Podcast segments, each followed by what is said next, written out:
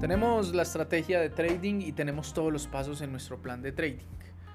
Los pasos que sean, 10 pasos pueden ser, 20 pasos pueden ser.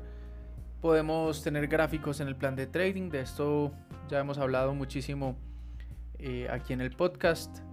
Sin embargo, empezamos a ver que el plan deja de funcionar y que estamos entrando en una mala racha. Y muchas veces vamos a nuestro plan de trading, o la mayoría de veces, y tal vez empezamos a hacer ajustes en el plan. Lo cual no es que esté mal desde una perspectiva en donde podamos aceptar que estamos infringiendo algún paso que debemos de cumplir. Pero si estamos haciendo todo el plan como se debe, simplemente es una mala racha y seguir haciendo exactamente lo mismo.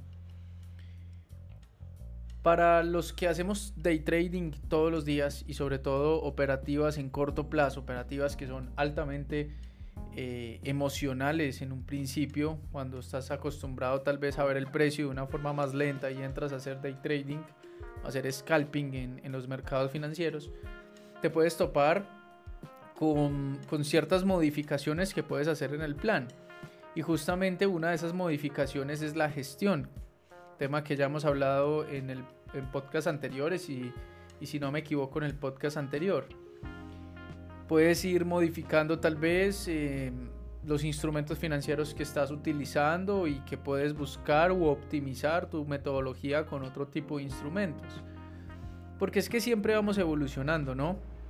Y no se trata de ir saltando de estrategia en estrategia, sino se trata de enfocarse en un solo plan, pero ese plan va a ir evolucionando al transcurrir el tiempo y es completamente natural. Tú vas evolucionando como operador, tal vez empiezas a mejorar en la gestión, empiezas a mejorar en el número de operaciones, en hacer cada vez menos operaciones, bueno, y, y esto va andando. Pero ¿qué pasa? ¿De dónde sale el tema de este podcast? Y yo creo que el, el, la semejanza o el punto que queremos tocar acá es que es prácticamente el juego Rubik. ¿sí? Un cubo en donde tú debes de reorganizar todos los colores. Eh, el color azul, el color rojo, el color verde, el color blanco. Y debes de organizarlo por cada cara. Pero te das cuenta que cada movimiento que tú haces, independientemente en el eje X o en el eje Y, mmm, vas cambiando mmm, las condiciones de los demás.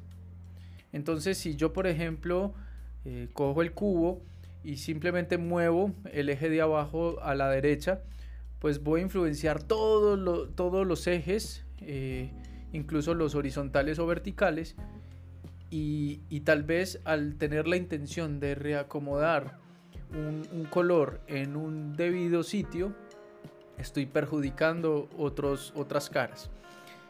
Aquí no vamos a hablar de cómo hacer el Rubik, eso se lo dejo a, los, a los expertos, de hecho hace un tiempo logré hacerlo, eh, cuando estaba, bueno, en la universidad y demás. Pero creo que esto se asemeja mucho a lo que es un plan de trading. Porque cuando tú tienes ese mismo plan, como lo mencionábamos hace unos segundos atrás, unos minutos atrás, donde decíamos que tú tienes un, un plan, 1, 2, 3, 20 pasos o los pasos que sean necesarios, cuando tú entras a modificar un paso de, esos, de, de ese plan, de, de ese número de, de de, pasos, valga la redundancia, que tienes en el plan, pues vas a afectar a otros. ¿Y a qué voy con esto? Que si tú, por ejemplo, tienes un buen ratio y, y el plan está enfocado en el ratio, en el número de operaciones ganadoras, y te enfocas en el ratio, en el ratio, en el ratio.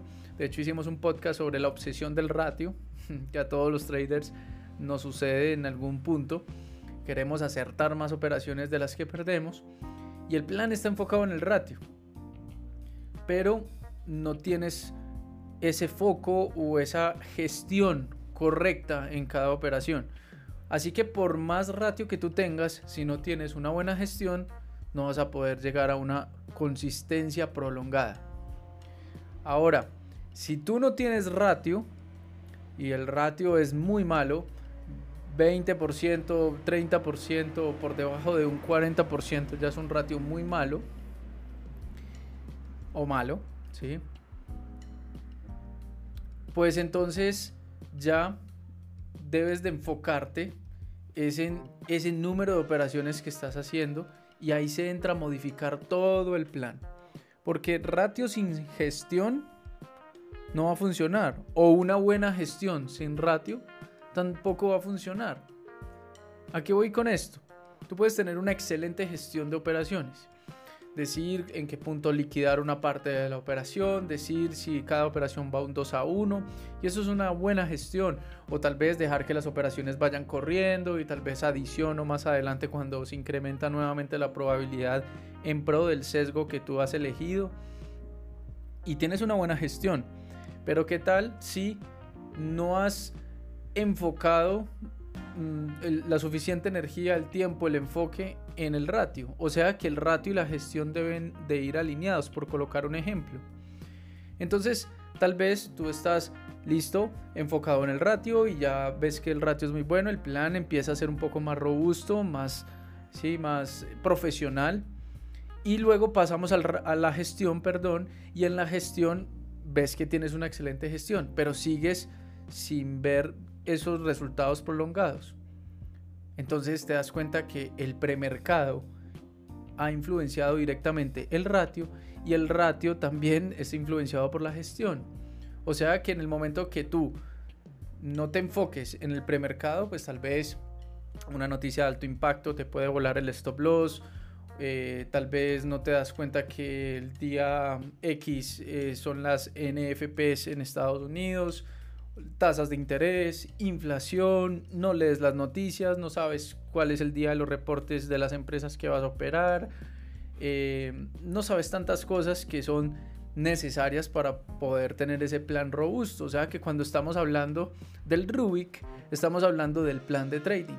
Pero cada ficha que tú muevas en el plan de trading completamente va a modificar y va a impactar en los otros puntos tomando como claridad que un plan de trading debe tener un premercado, un momento en donde tú estás estudiando las noticias del mundo, noticias económicas, sobre todo los instrumentos financieros que normalmente operas, miras el calendario económico, miras eh, los reportes, cuándo son los reportes de inflación, de tasas de interés, eh, cuándo habla Powell en Estados Unidos, que es el el, que es por ahora el, presidente de la Reserva Federal de Estados Unidos.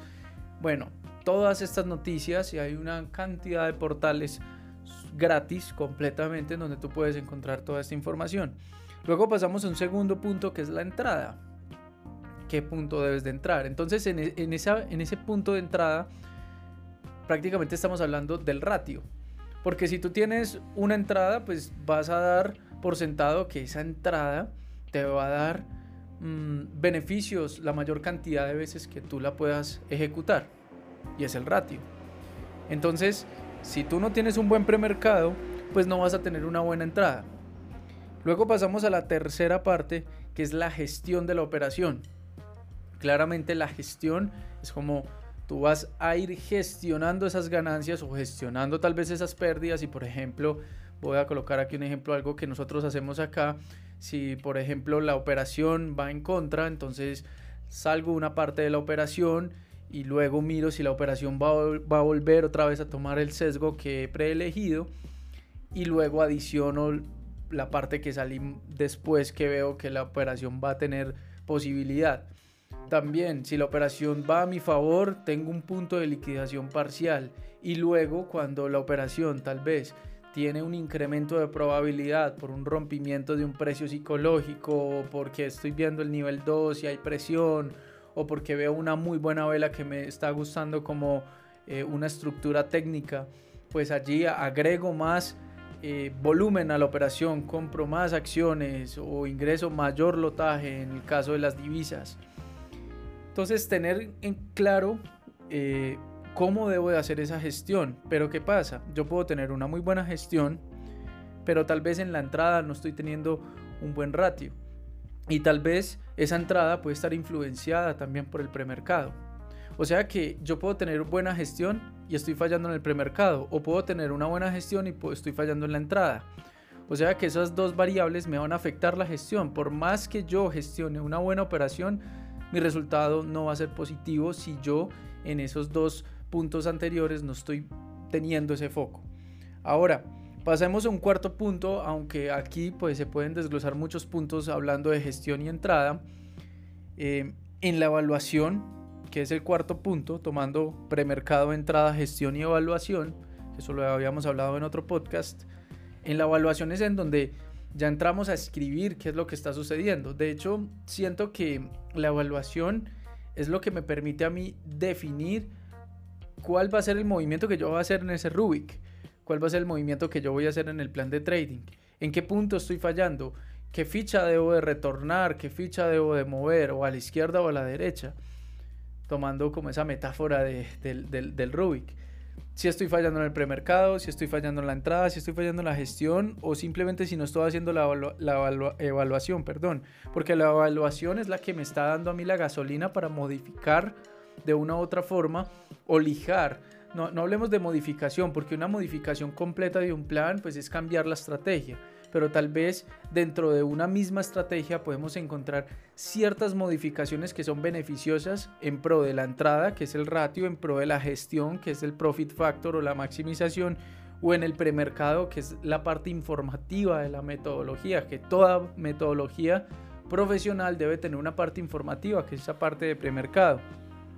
Así que yo puedo hacer muy bien el premercado, muy bien la entrada, muy bien la gestión y no estoy haciendo ninguna evaluación o sea que en ningún momento yo me voy a dar cuenta si lo que yo estoy haciendo está resultando bien o qué puedo mejorar. No entremos en esa, en esa conversación de, de llegar a pensar que un trader es producto terminado. Realmente no lo es. ¿sí? Constantemente tú estás mejorando en algún punto de tu metodología, en algún punto de tus actos cuando estás operando eh, en los mercados financieros. Entonces cuando tú no haces ninguna evaluación estás asumiendo que tu, que tu trading es perfecto. Y finalmente sí, o sea, lo puedes estar haciendo muy bien, puedes estar teniendo consistencia, pero eh, créanos que siempre hay algo para seguir mejorando o para enfocar todos mis esfuerzos en seguirlo haciendo bien. Pero esa parte de evaluación es principal, primordial, muy importante. Premercado, entrada, gestión y evaluación. Así que no todo es gestión, no todo es ratio, que el sector lo que nos muestra es que todo es ratio y finalmente todo no es ratio. Tú puedes tener un ratio del 90%, pero con ese 10% de operaciones negativas puedes terminar en negativo porque tiene una pésima gestión. Y eso es lo que el sector de forma mayoritaria muestra, ¿no? Que estrategia del 80, del 90, del 85%. Un ratio de, de, esos números con una excelente gestión, con un excelente premercado, con una excelente evaluación, es una metodología increíble. Entonces hay que tener en cuenta estos condimentos y estos puntos en nuestro plan para saber en ciertos momentos cuando estamos entrando en una racha negativa cuál es la ficha que debo de mover. Muchísimas gracias y nos vemos en el próximo podcast. Recuerden seguirnos en Instagram app.trading, en el canal de YouTube App Trading, en Spotify App Trading Podcast, página web app-trading.com y allí pueden encontrar todos los contenidos educativos, cursos gratuitos, entrenamientos gratuitos y muchísimos temas profesionales que nosotros estamos tratando aquí, desarrollando y haciendo trading en vivo todos los días con nuestra comunidad, nuestra sala de trading. Así que si quieren aprender, quieren conocer más y sobre todo si conectan con esta forma de ver el trading, nos pueden contactar aquí por nuestra página web o nos pueden en, el canal de YouTube dejar un comentario. Estamos muy pendientes. Abrazo gigante y nos vemos pronto. Estamos on fire. Chao, chao.